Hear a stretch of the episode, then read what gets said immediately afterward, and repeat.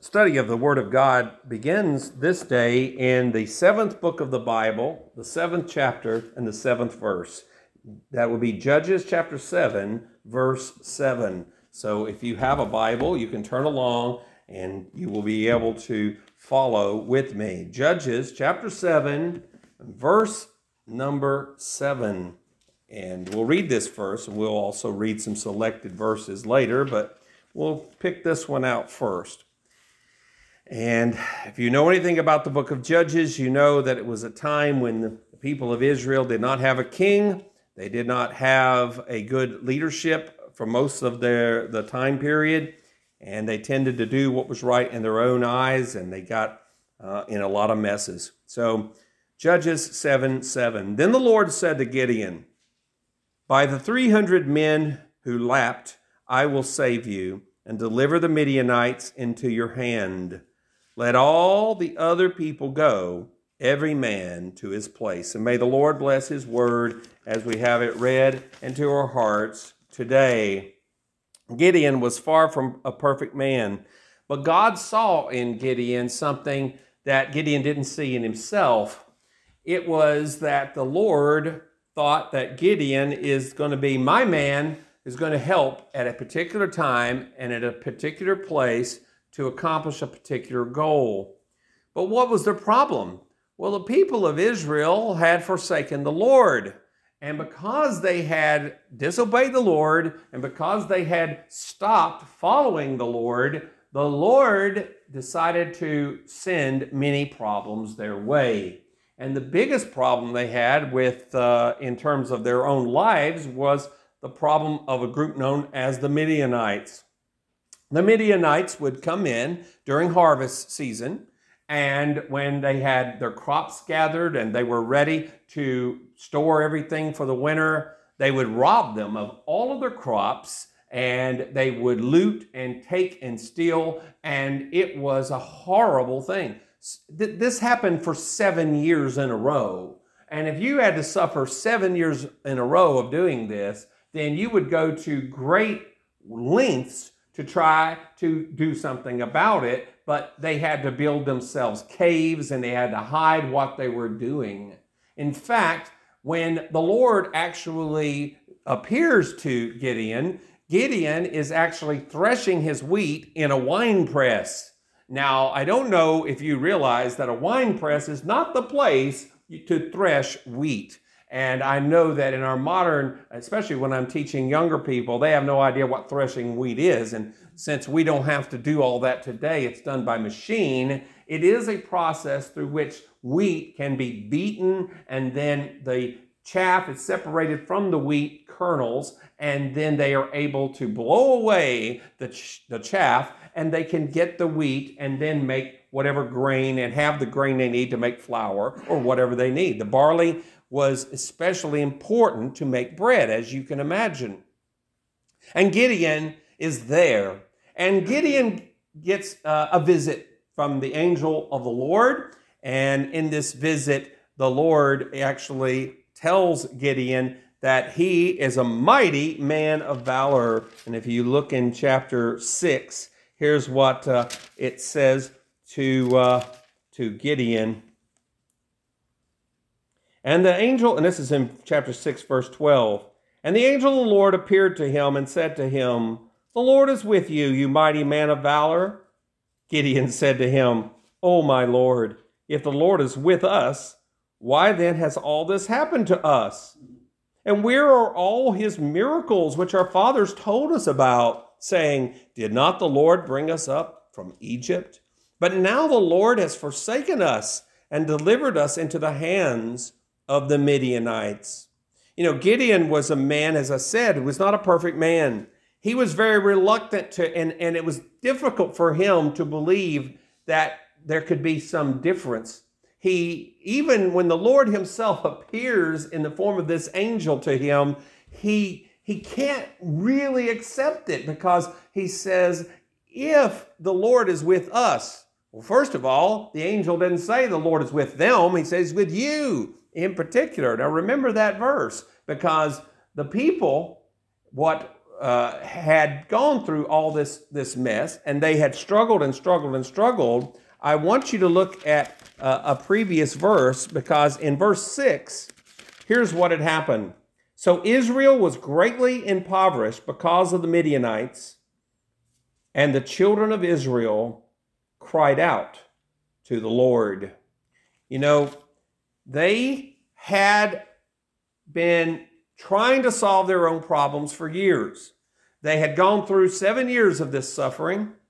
They had hidden and they had uh, managed and remanaged everything they did. They converted uh, all of their purpose, all the things away from their intended purposes to try to, to mislead the Midianites. And finally, they got the picture hey, we need help from the Lord. And I think that in life, the biggest thing that we need to understand is that you're never going to win the battle against the world until you lose the battle against the Lord. Now, think about that for a moment. The people of Israel, one year of that should have been enough. hey, we need the Lord. But no, we, we want to go through it again. So they went through the second year. And once again, they didn't call upon the name of the Lord. And third, fourth, fifth, sixth, seven years, that's a lot of years before they called upon the name of the Lord. Someone wisely decided, why don't we quit trying to solve this problem on our own and why don't we ask God's help? It's amazing what God can do if we stop fighting Him. You say, well, Brother Keith, were they trying to fight the Lord? I say, yes, because you make God your enemy when you allow your stubbornness, your willfulness to outshine the submission to God Almighty. When we fail to obey Him, when we fail to honor Him and praise Him and do what He told us to do, then that's when so many preventable disasters begin to occur and they come to us as a blessing from the Lord. You say a blessing. No, it doesn't seem like a blessing at the time, but it gets our attention and God wants to help us. So the people decided, hey, we fought God enough. We need to surrender to the Lord. And they cried out to the Lord. So the Lord heard their prayer. And that's why he visited this young man named Gideon. Gideon was uh, doubtful. He had even asked God for signs as to, to prove that the Lord was real. You know, Gideon was always doubting himself. He had a confidence problem. And I think today Christians have a severe confidence problem. We are easy, it's easy for us to see our own weaknesses, isn't it? And it's easy in this world to see how that if you put your neck out to the world, get, you, you, you get the axe to it quite quickly. In fact, the social media today that is so prominent is a cesspool because it is a place of bitterness and and hatred. And if the world doesn't like you, it will try to destroy you. And since no one is perfect and no one says everything right all the time, it's easy for people to say, Why should I even try to do the right thing? I'm not going to be accepted.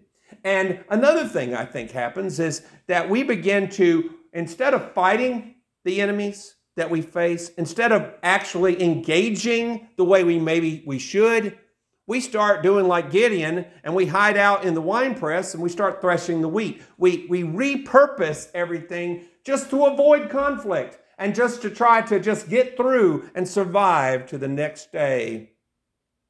But the Lord had another plan. And when the people decided to ask God for help, he decided to answer. And that's why he said, The Lord is with you, you mighty man of valor. And that was something that was a shock to Gideon. He didn't believe it. He didn't believe that he, Gideon, could be able to do this job. He didn't have faith. But I ask you, and I read the first part of this was from chapter 7, verse 7. This happened when the Lord said to Gideon, By the 300 men who lapped, I will save you and deliver the Midianites into your hand. Let all the other people go, every man to his place. Gideon, I said, was very doubtful. And I think many people today, they look at the world, they're very pessimistic. Gideon was a pessimist. He wasn't an optimist. He was very pessimistic. And how many times have you said, I don't think we have a hope today. I don't think our country can be changed. I don't think anything's going to reverse it. I don't think anything's going to happen. Well, first of all, permanently, the ultimate end is Jesus is going to rule everything. Okay? So ultimately, we are going to have victory. So that's a fundamental truth. This whole world will bow the knee to Jesus Christ. That's good news. Secondly, in the nation of Israel, they had many ups and they had many downs. More downs than ups sometimes, but still, they did have those moments. And when God decides to act, He doesn't always act for hundreds of years, but He may act for our generation. He may have a Gideon out there right now who is able to listen to the Lord's call if we would just ask God for help. We don't know who that person may be.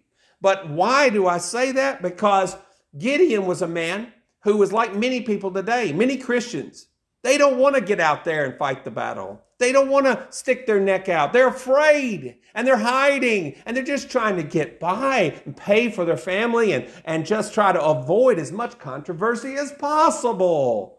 But the Bible is a book that tells us how to live. It gives us examples, the scripture says. And these examples were from real people who were in real trouble, who had to face real crises and face real death. And these people, because they called upon the Lord, God answered their prayer. And I think that's what we need to be doing, asking God for help. Why do we see some of the things happening today? Well, are we asking God to help? Are we trying to fight Him? We need to lose to the Lord so we can win against this world. So Gideon, he was doubtful and he asked for signs. In fact, he even asked God to prove to him just he said, "Lord, please, if you'll just show, make sure I'm just not hearing things to make sure I'm, I'm not mistaken. He decided to take a fleece of wool. And what he did is he said, Lord, I'm going to leave it out and when the dew and the fog and everything comes up the next morning, Lord, would you please make the, the ground be dry, but the fleece be wet? Because if the dew does come, it would be universal. And God said, okay, I'll do that. So that night, the next morning, he wakes up and the ground was dry, the fleece was wet. That doesn't happen. Try that sometime. You're not going to have that happen. And then he said, Lord, you know, Gideon was very, very doubtful. If there ever was a man who doubted himself, it was Gideon. He said, uh, one more time, but this time reverse it. Make it so the ground here is going to be wet and the fleece dry. So the Lord says, sure. And that happened the next day. He reached out there, the ground was wet, but that fleece, there was not one drop of moisture in it. So God decided to work through Gideon that way. Now, Gideon had a great nickname. When the Lord met him the first time, God told Gideon to go and tear down the altar to Baal. You see, his people, his people who were supposed to be God's people, they had decided to give in to the Midianites and, and put up a Baal altar in their own town. And God said, I want you to tear down that idol. I want you to tear down that idol. They had compromised themselves, they had given in to the enemy. And God said, I'm not going to have it, and you go tear it down. So he did. He tore it down. He took the wood from that, and he ended up building an altar to the Lord. And he also used the idol to be the, the fuel for the fire on the altar to the Lord that he made. Soon thereafter, a lot of the officials of the town went to Gideon's dad. And they said, they knocked on the door. If they did that, I don't know what they did, but they went to his house and they said, Where's your son? He said, uh, Why do you need him? Well, he's in trouble. Why is he in trouble? Well, because he, he destroyed the altar of Baal. That's going to get us in trouble, and he's in trouble, so bring him to us. And, and Gideon's dad did something very special. He said to them, Well, if Baal is so great, let Baal fight. You know, if Baal is God and, and, and somebody came along, destroyed his altar, let Baal fight. And that term, let Baal fight, was the word Jerubbaal, and Gideon got that as a nickname. Jerubbaal was his nickname thereafter. And God used that as an example of how bold Gideon would be. So Gideon gets the army together. He's ready for the battle. And surprisingly, he gets 32,000 men in his army. If I were Gideon, I'd be pretty encouraged by 32,000 to fight a battle. And yet, the Lord said, Gideon, you have too many people.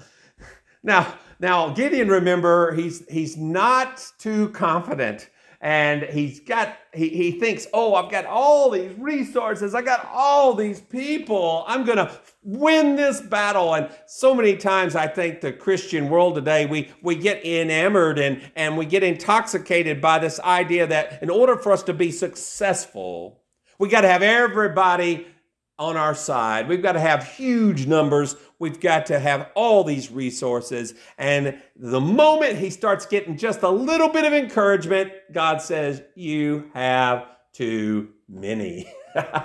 Think about that for a moment. What if a church had so many people you said, You got too many? That's not a problem most churches seem to have, but in Gideon's case, he had too many in the army. So the Lord said, Tell the men that if they're afraid, they don't want to fight, just tell them to go on home. And that's it. Just says you have no shame, just let them go. And out of the, the 32,000, 22,000 of them went home. So I left him with 10,000. Still pretty good numbers, better than a handful of people.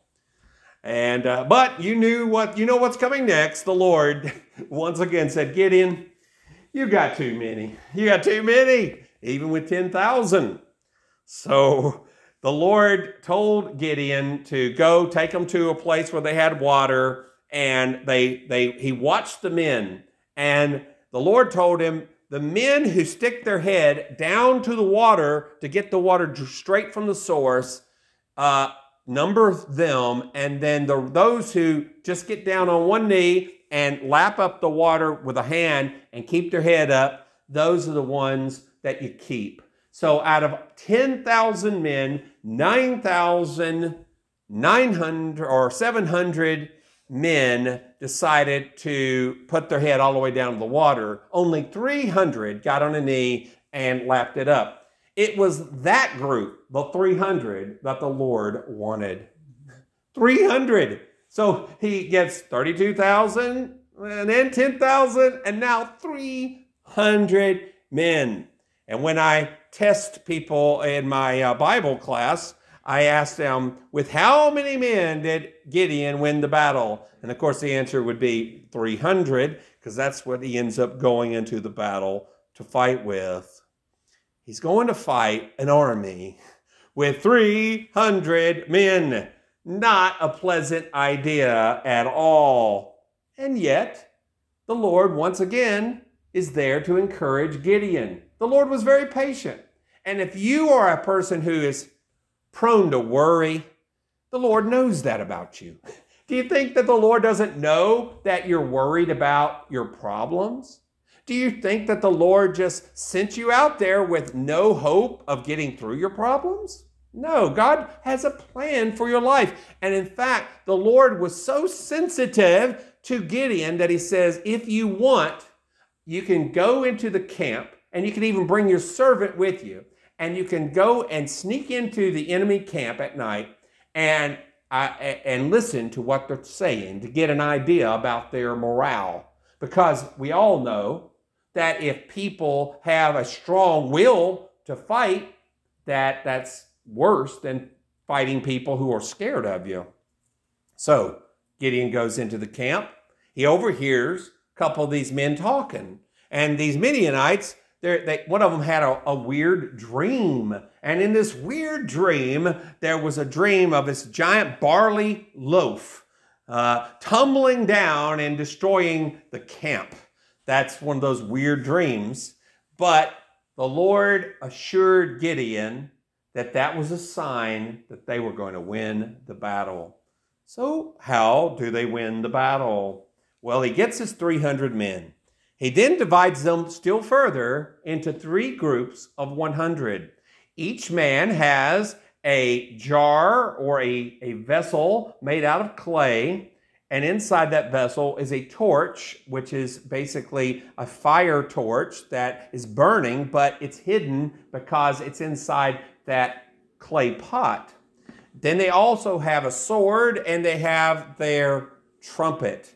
And they get ready and they surround the camp. And at the right moment, at the right time, as they're getting ready to fight the battle, they do the following things they blow the trumpets, they then break the, the pitchers that they have, these jars, it makes a loud clang. They then, because the, the fire was hidden inside of this, then suddenly the fire appeared, 300 torches all around the camp. And then they shout and they say, The sword of the Lord and of Gideon. And then they just stand there. That's all they do. That's all they do. They, they make this huge noise. They blow the trumpets. They break the pitchers, exposing the fire and shine the, shine the lights. They shout, The sword of the Lord and Gideon. And then they stand there. It's amazing, isn't it, what happens when you just obey the Lord? Did they have to fight all these men? The answer is no. And in fact, the Lord had these people so scared that they ended up fighting each other. And afterwards, the people of Israel were able to collect all of their things, and then more people came along later and they pursued and chased the army of the Midianites away they won a mighty battle. Now, I ask the question with how many men did Gideon actually win the battle? And you could say, and, and, I, and I am probably right to say 300, but I think I might be changed of my thinking after reading Judges chapter 6, verse 16. If I go back here to that chapter right before, and the Lord said to him, Surely I will be with you, and you shall defeat the Midianites as one man. How many men did it take to fight that battle? One man. That's all it took. It took one man. He obeyed the Lord. They all wanted to help him, but then some people were afraid. The Lord's not going to force you to serve him you're free to go. And then he reduced it down to 300, but ultimately, not a single one of them had to even go into the camp to fight. Ultimately, I wonder if Gideon had been the only trumpet, if he had been the only person with a torch and the only person shouting, maybe he would have won by himself. Didn't matter. The Lord was with him. The Lord helped him, and the Lord gave him a great victory. And you know why they got the victory? Because they quit fighting God. And they asked God for help and they said, We surrender, Lord. We can't handle this. And the Lord said, Fine. I've got a man in mind. I'm going to use him to help us. I hope today, for us as Americans and as Christians in America and all over the world, wherever Christians may be, they're under threat. Today we live in dangerous times, but we're not the first generation, probably not the last, to face dangerous times. There are many people who hate God and they hate Jesus and they hate you because you follow Jesus. But the good news is if we'll stop fighting the Lord and just repent and ask God's grace, the Lord will look out for us. We don't need to be worried about that. And we need to be confident that God can help us. And if you need a sign, well, the Bible says a wicked and adulterous generation seeks after a sign. But Gideon was so uh, loved by the Lord that God gave him mercy and gave him many signs. And maybe the Lord will give us some signs too the signs of encouragement, signs that say, Lord, you're here right with us. And we need his help today as as no other time. Let's bow our heads to the Lord in prayer. Lord Jesus, I want to thank you for the example of Gideon.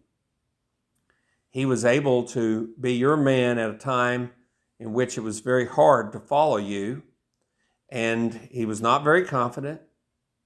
He was like many people today.